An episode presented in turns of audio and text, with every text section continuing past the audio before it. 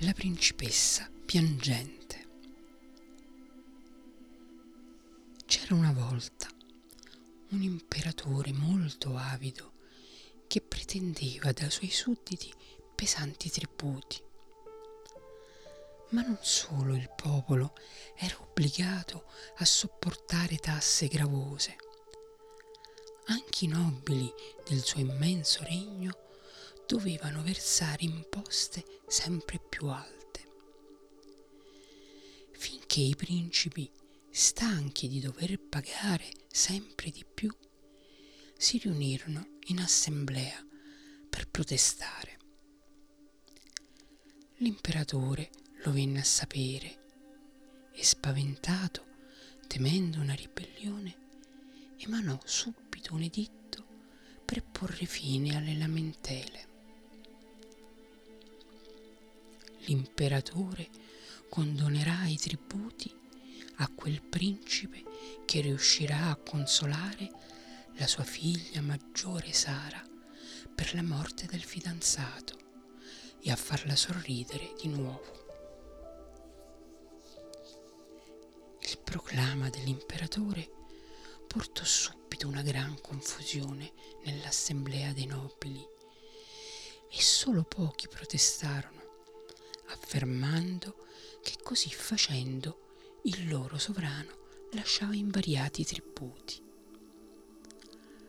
La maggior parte dei principi presenti, pensando fra sé di essere in grado di riuscire dove gli altri avrebbero fallito, abbandonò l'assemblea per prepararsi all'impresa. Da quel giorno una lunga processione di nobili cavalieri provenienti da tutte le parti del vasto impero arrivò alla reggia per cercare di consolare la principessa piangente. Una folla numerosa si apriva applaudente al loro passaggio, ma quando, sconfitti per non essere riusciti nel loro intento, uscivano di nuovo dalle mura, fischi e urla di scherno e di derisione accoglievano gli sfortunati principi. Passavano i giorni e la lunga lista di delusi aumentava. Indiani, circassi, arabi, turcomanni. Da tutte le province arrivavano nobili baldanzosi pieni di fiducia e di speranza. Ma dopo averli visti, la principessa continuava sconsolata a piangere. L'imperatore sembrava felice. Ogni principe che falliva nella sua impresa avrebbe continuato a pagare i tributi che gli erano stati imposti. Anche il popolo sembrava contento di questa situazione, perché vedeva che anche le persone più fortunate non sempre possono avere quello che desiderano. L'unica a non essere felice era la principessa Sara, che continuava a piangere. Ci fu una volta in cui un principe mongolo sembrò aver superato la prova. Per ore, con la sua balalaica, aveva intonato una nenia prima triste e poi via via sempre più viva e allegra. La principessa era rimasta a lungo ad ascoltare, distesa sul divano con gli occhi asciutti e con lo sguardo fisso su di lui. E già tutti stavano per gridare al miracolo quando piombò di nuovo in un pianto dirotto fra la delusione generale.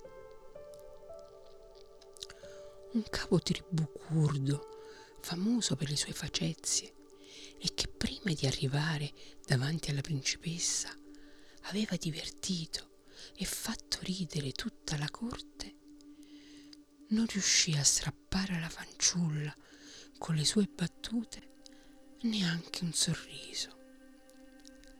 Anche di fronte a lui i neri e tristi occhi si riempirono di lacrime.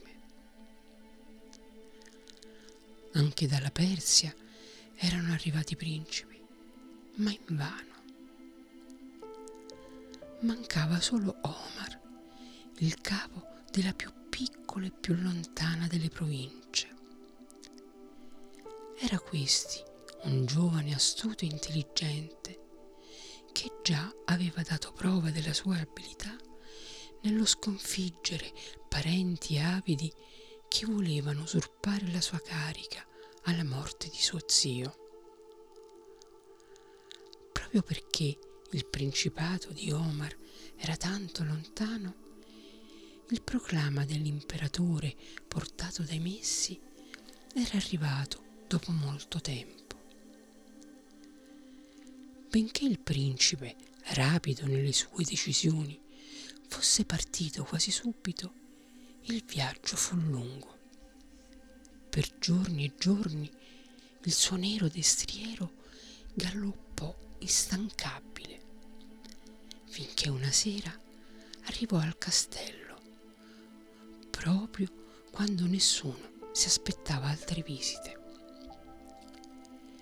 Gli scudieri di guardia ebbero un sorriso di derisione nel vedere il cavaliere stanco e impolverato che spiegava il motivo del suo viaggio. Ma, fedeli alla consegna ricevuta, lo fecero entrare. Stasera ormai è tardi, solo domani potrai vedere la principessa, gli dissero, mentre gli veniva data ospitalità. Le figlie dell'imperatore, nei loro appartamenti, seppero subito del nuovo arrivato. È il più bello che sia mai venuto, annunciò una di loro alle sorelle impazienti che la interrogavano. Guidate da Marica, la più piccola e la più carina, sbirciarono da una finestra socchiusa il giovane che riposava. Al mattino l'imperatore ordinò che il principe fosse portato davanti a Sara. E tutti si radunarono per vedere come avrebbe fatto sorridere la principessa triste. Ma a differenza degli altri cavalieri, Omar non fece né disse niente e si limitò a fissare Sara, che ricambiava il suo sguardo senza mostrare emozioni. Questo muto dialogo durò a lungo, finché il principe, che si era inginocchiato davanti a Sara, si alzò e chiese di parlare al padre. Maestà, datemi il vostro scettro e risolverò il problema, gli disse. L'imperatore, sorpreso dalla strana richiesta, non seppe rifiutare e lo seguì verso la stanza di Sara, attorniato dalle figlie, che parlando fitto fra sorrisi e ammiccamenti, ammiravano il bel principe. Omar si inchinò con una riverenza davanti a Sara, ma poi, rialzatosi, colpì con forza la testa della principessa Urla di spavento risuonarono nella stanza. L'imperatore furioso alzò le braccia al cielo. Le figlie atterrite scapparono in tutte le direzioni, mentre le guardie sguainavano le spade. Tutti però si fermarono allibiti nel vedere che dalla testa di Sara staccata dal gran polpo, uscivano molle e frammenti di uno strano meccanismo. Sara, la principessa che nessuno riusciva a far sorridere, era una bambola sia pur perfetta, che fino ad allora aveva ingannato tutti, ma non l'astuto Omar. L'unica che continuava a ridere a più non posso era Marica e il padre la guardò severo e accigliato. Zitta tu!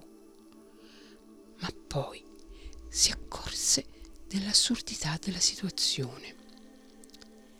In definitiva, era riuscito, col trucco di Sara, a riscuotere altre imposte da tutti i suoi sudditi.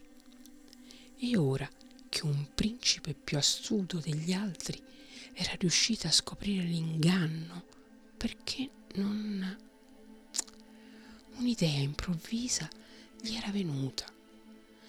Si sarebbe liberato nello stesso tempo dell'insolente Marica e avrebbe avuto un genero astuto che gli sarebbe servito in futuro per continuare a regnare. Per il tuo ardire dovrei farti uccidere, ma avrai salva la vita se sposerai la più giovane delle mie figlie e come promesso non pagherai più le tasse. Omar annui in silenzio mentre sorrideva Marica felice e già in cuor suo pensava un giorno, caro suocero, sarò io a succederti sul trono imperiale. E così fu qualche anno dopo.